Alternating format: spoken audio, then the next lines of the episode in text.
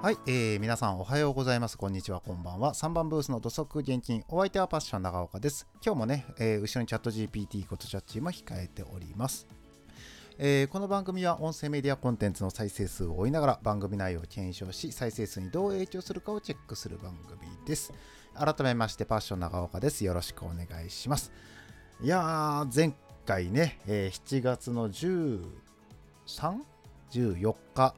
にアップしてから約もう2週間ぶりのですね、アップとなります。えー、まず、間が空いてしまって本当に申し訳ございません。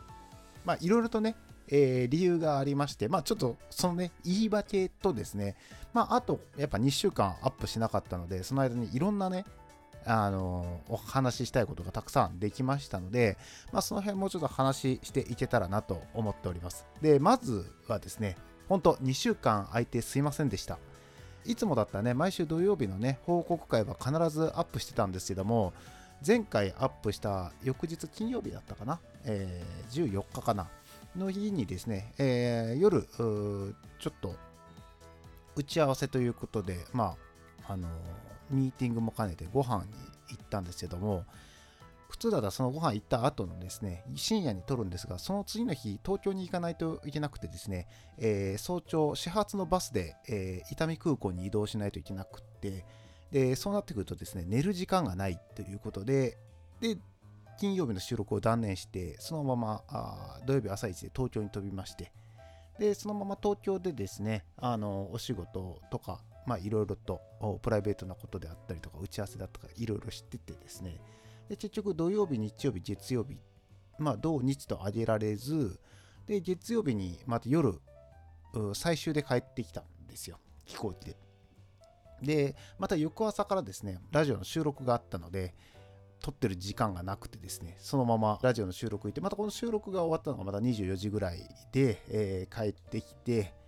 で、ずっと動き続けてたので疲れてしまいまして、その日の夜も寝てしまって、まあ明日もう絶対撮ろうというような形にしてたんですけども、次の日、まあ、家でずっと作業してたんですけども、ちょっと喉の調子が良くないぞと。で、これもしかしたらまずいんじゃないかなっていうような形になってまして、ちょっと19日の夜はちょっと控えようと思って控えまして、喉の調子が悪かったんで、20日になった時にあ完全に喉があいってまして、でも喉以外、例えば頭痛がするとか、熱があるとか、鼻水が出るとかとはなかった。ただ喉だけもう最悪の状況になってまして、まあ、夜クーラーに当たりすぎて喉やっちゃったのかなとかと思ってて、で、20日の日、まあ、お仕事行って、で、晩、もちろん喉まあそのまま治ってない状態だったんで、収録を控えて21日。で、21日も、ちょっと調子が悪かったんですよ。ちょっと改善したかなと思ったけど、やっぱ喉でお話しするまでにはちょっときついなっていう状況だったんですよ。で、翌そのまま行って22日の土曜日ある程度もうほぼほぼ回復しててあこれはいいなと思ってお仕事行ってまあ22もちょっと遅かったんで帰ってくるのがぶっ倒れるように寝てしまって23朝起きたんですね。で23の朝はお大丈夫だなと思っててで23の晩にあのー、まあ撮ろうと。まあ本当空いてしまって申し訳ないなと思ってこの日撮ろうと思ってたんですけど、で23の晩ぐらいになってくると、またちょっと喉が、ん？っていう感じになってきてて、で、鼻水もちょっとジュルジュルって言い始めてた。これはもしかしてまずいんじゃないかなと思って23もとりあえず早めに寝ようと栄養ドリンク飲んでで寝てで24日になったんですね。で24日は朝調子良かったんですよ。あ治った治ったと思っててで息子を保育園に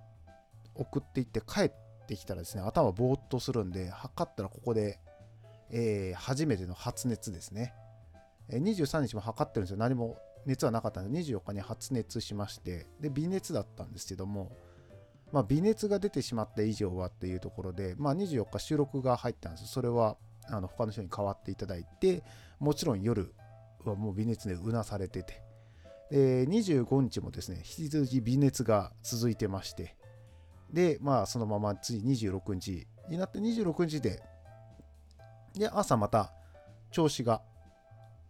良くなってたんですよ。で、良くなってて、で、26日の晩に撮ろうかなと思ったんですけど、26日のですね、夜のですね、もう8時には睡魔が来てたんですよ。で、25から26にかけても、あもちろん微熱があったっていうのもあって、だいぶ早く寝たんですね。で、大体そういう風に早めに寝て、がっつり寝てる日って、翌日の26日とかは、全然寝れないんですよ。でも、その、いつも寝れないのに、今回はですね、もう夜の8時でものすごい睡魔が来た時点で、あこれもしかしてまだ本調子じゃないのかもなって思って26の晩はそのままもう早めに寝ようと思って栄養ドリンク飲んでまた寝たんですね。で、27日、あもうこれは完璧だ。ということで、えー、今、まあ、この番組の理論でいくとですね、27日の、えー、25時半、まあ、28日に日付変わって深夜の1時半っていうところなんですけども、で、今に至ってるというところです。いやまあそういうようなことがありまして、ちょっと体調不良が、まあ、続いてたと。まあ、最初、前半はね、忙しいっていうところがあったんですけど、後半はですね、まあ、喉が完全にぶっ壊れてたっていうのがあって、ちょっとラジオが撮れませんでしたっていうことで、もう待っていただいている方、本当申し訳ございませんでした。ようやく復活して、えー、今撮っておりますんでね、また改めて頑張っていこうかなと思っております。でですね、まあ、この2週間、まあ、いろんなことがありました。もちろんね、東京に行った時にも思ったこともありましたし、まあ、もう一つは、そうですね、僕の誕生日がこの間にあったっていうのもありますし、でもリスナーさんが一番知りたいのは、報告会が2回飛んでるんで、そこどうなってんのかっていうところだと思うんですよね。で、実際これがもう28日金曜日っていうところがあるんで、ほぼほぼもう2週間上がってないっていう状態なので、まあ、実際の現状を言っとくとですね、あの7月の、ま、15日の時点でですね、数字は20だったんですよ。で、現時点ではですね、10なので、まあ、この2週間で10名減ったっていう形になってるんですね。で、これはまあ仕方がない。もちろんですね、アップもしてなければですね、あの SNS で告知も全くしてない状態だったので、まあ、これは仕方がないかなと思ってます。まあ、数字としてはそんな感じになってます。で、まあ、今回ね、本当東京の話を本当はしようと思ってたんですけど、東京の話の前にまずは自分の誕生日の話をしたいなと思ってて、まあ、さっきも話しましたけど、僕7月の25が誕生日だったんですよ。で、まあ、23まで熱なかったんですよ。で、24日、あの僕、収録、ラジオの収録入ってて、実はめちゃくちゃ楽しみにしてた収録だったんですね。で、その日の朝まで調子良かったのに、昼から体調崩すっていう。で、結果、収録に行けない。しかも微熱があると。これがですね、私の41最後の日だったんですけども、41最後の最後でですね、熱を出して収録に行けなくなると。で、次、7月の25日、僕の誕生日なんですけど、引き続き微熱が続くと。で、この日、また打ち合わせがあったんですけど、そこにですね、ちょっとお会いしたい方が来ると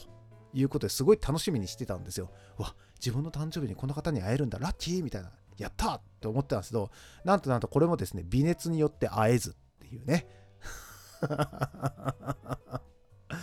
まあ、いい誕生日だったのか悪い誕生日だったのか、まあこの1年終わった時に分かると思うんですよ。まあポジティブに捉えれば、捉えればですよ。あの、もうこの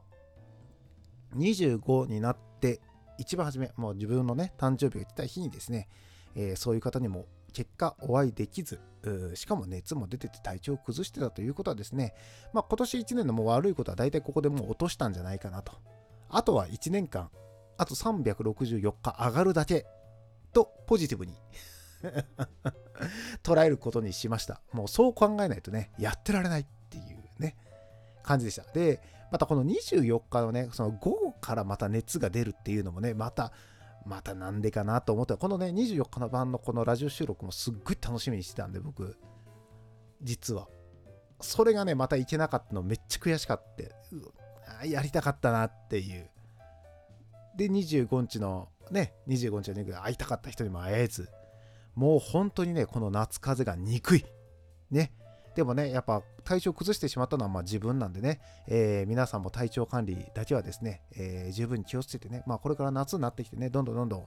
まあ夏になってきたというかもう夏本番ですけども、まあね、えー、気温は日中すごい上がってますので、その日中のね、え熱と、またコンビニエンスストアであったりとかですね、地下道であったりとか、まあもちろんデパートとか、まあそういうスーパーとかとね、クーラーガンガン効いてますんで、そこのね、この気温差でね、えー、体調やられないように皆さん気をつけてください。もうほんとね、僕みたいなことになったらとんでもないことになりますよ、本当に。もうやっちまったなって、本当本当ね、ショックなんですよ。いまだにこの24と25のね、ことをね、引きずってるんですよ。で、明日ね、えー、明日じゃない、もう本日の夕方またね、えー、ラジオの収録があるんで、まあこっちはね、元気にいけたらなと思いますんでね、今日はもうこの番組をね、シャッと撮ってですね、パッと編集してね、早めに寝てですね、明日の、いや、今日の夕方のね、えー、収録にはですね、ぜひ元気に行けたらなと思っております。で、まあ、ここでね、えー、締めてもいいんですけども、もう一個ちょっと話したい内容があって、あの先ほど僕ね、7月の15日の早朝からあ7月17日の夜までですね、東京の方に行ってたんですけども、この東京でね、えー、あった話を最後に一つやって、えー、今日の番組はちょっと締めようかなと思うんですけど、あの東京に行った時僕、電車乗ったんですよ。まあもちろん、ね、そりゃそうだろうって皆さん思うと思うんですけど、この電車に乗った時にね、あのー、電車が到着して、あのお客様がね、全員降りてから僕乗るタイプなんですよ。たとえ後ろに何人並んでようが、全員できってから乗る。これはね、もう大阪でずっとそういう風にやってるんですね。で、まあ、大阪の感覚で、えー、まあ、並んでたんですよ。で、いざ電車来ました。開きました。たくさんのお客様が降りてきたんですね。で、その降りてきてる時に、まあ2列で並んでた僕の左側に並んでる人たちが、どんどんどんどんその降りてる人たちに逆らってどんどん乗っていくんですよ。で、僕はそれを見た時に、そこまでして座りたいのかと、椅子に。って思っちゃったんですよ。ね。もうほんとね、もうこれは良くないんじゃない？って、もうやっぱ全員が降りた後に乗るのが普通でしょって僕は思ってたんです。これ大阪でいつもやってるからなんですけど、この後ね、この考え方が大いに間違ってたってことに気づくんですけど、で、僕はその時正直そういうふうに思っちゃいました。ね、そんなガツガツしなくたってさってすぐに電車も来るしさ、そんなに座りたかったら次待てばいいじゃんとか思ってたんですよ。で、人が全員降りた。降りてる時か。降りてる時、僕の後ろに並んでた人たちもどんどんどんどん左側がね、入っていくんで、そっち側にどんどん流れて、みんなそっち側に乗ってってたんですよ。で、僕は、まあ、全部降りてから乗ろうと思ってたから、そんな焦らなくてもいいじゃんって、まだ人降りてんだよって思ってたんですよ。で、人が全部降り切りました。そしたらもうすぐに、もうドアが閉まったんですよ。つまりですね、降りる人が多すぎてですね、あの全部降り切って乗るっていう時間がないんですね。電車が止まってる時間が。なので、もう降りてるうちにですね、もうどんどん次の人が乗っとかないと、乗り遅れるっていうことだったみたいなんですよ、あれは。で、僕は待ってたんで、しかもそれが多分ね、デフォルトなんですよ。だから、僕がずっとその待ってたっていうのは多分、わかんないですよ。あの車掌さんから見えてなかったかもしれないですしもしかしたらそのね近くのモニターであの分かってたかもしれないですけどまあご丁寧にですね黄色い線の内側のところにですね一人で立って並んでるんでまあその東京ルールが分かってなかったらですねあの人はまだ次を待ってんだって思われた可能性もゼロじゃない。だからもう普通にカシャカシャってしまって電車行っちゃったんですよ。一番前に並んでたってことはだいぶ前から僕並んでるんですけどだいぶ前から並んでたにもかかわらず 後ろの人全員乗ってさあ乗ろうと思ったら前閉まって電車行っちゃうっていうね。結果僕だけ乗れてないっていう。おマジかと。マジかと思ったのと同時にさっきの僕の考えはすごい甘かったんだなって思いました。全員が降りてから乗ればいいやというこの僕のこの大阪でやってたこのルールはですね、あの、関東地方の方々にしてみればですね、これはローカルルールだったみたいで、まあこれはね、あの、関東の人がどうこうじゃなくて、電車のね、ダイヤがそうなってるから、まあ仕方なくそうなってるんだろうと。だから誰かが悪いとかっていうわけではない。うん。ただ、そのルールを知らなかった。そういうもんだということも知らなかった。っていうことが原因でそういうことになっちゃってました。で、僕はですね、ぶっちゃけ実際ね、どのタイミングで乗っていいのかわからないんで、電車行った後、一回そこから離れて、ちょっと様子を見てですね、新たにこう人が並び始めた1人目、2人、3人目ぐらいにもう一回後ろに着きまして、で、電車到着しました。降りてる最中に最初の人と2人目の人が乗っていくのに合わせて乗っていった。あ、なるほどねこのタイミングで乗るのかとこれがね不思議なもんでねそのタイミングで最初の人が乗ったタイミングで結果全員乗れてるんですよ。あのこう出入りしながらね。あの乗りたいと思ってた人も全員乗れてるし降りたい人も全員降りれてるからあこれは一つのこう、まあ、テクニック？もしかしたらまあ関東に住んでる方とかまあね、結構東京に向かうような電車に乗られてる方とか、まあ、そういうふうに通勤で使われてる方にとっては当たり前のことなのかもしれないですけどもやっぱりねそういう電車に乗り慣れてない人からするとあれはちょっと新鮮で斬新でびっくりした出来事でした。僕もねあの大阪環状線とかでもまあ乗り降りしますけど環状線でもそんなことないですし東海道かな？あの例えば神戸とか三宮からですね大阪に来てそこからまた京都に向かっていくっていう電車があるんですよ。そこに新快速っていうのが走ってるんですけどこの新快速もですね大概人が乗ってるんですよたくさんの人がでもその新快速ですら今みたいなことはしなくても全員降りた後に乗っても十分間に合う時間っていうのがあるので、まあ、そう考えるとやっぱりね、えー、関東地方特に東京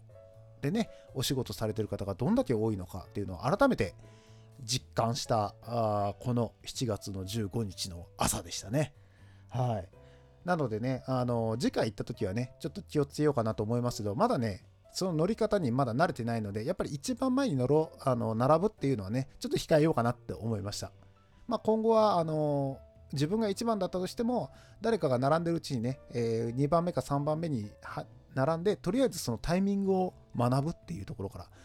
やっていこうかなと思いました。でもね、今までね、あの実際山手線とか結構東京に行った時乗ってたんですけど、その時そんなことなかったと思うんですよね。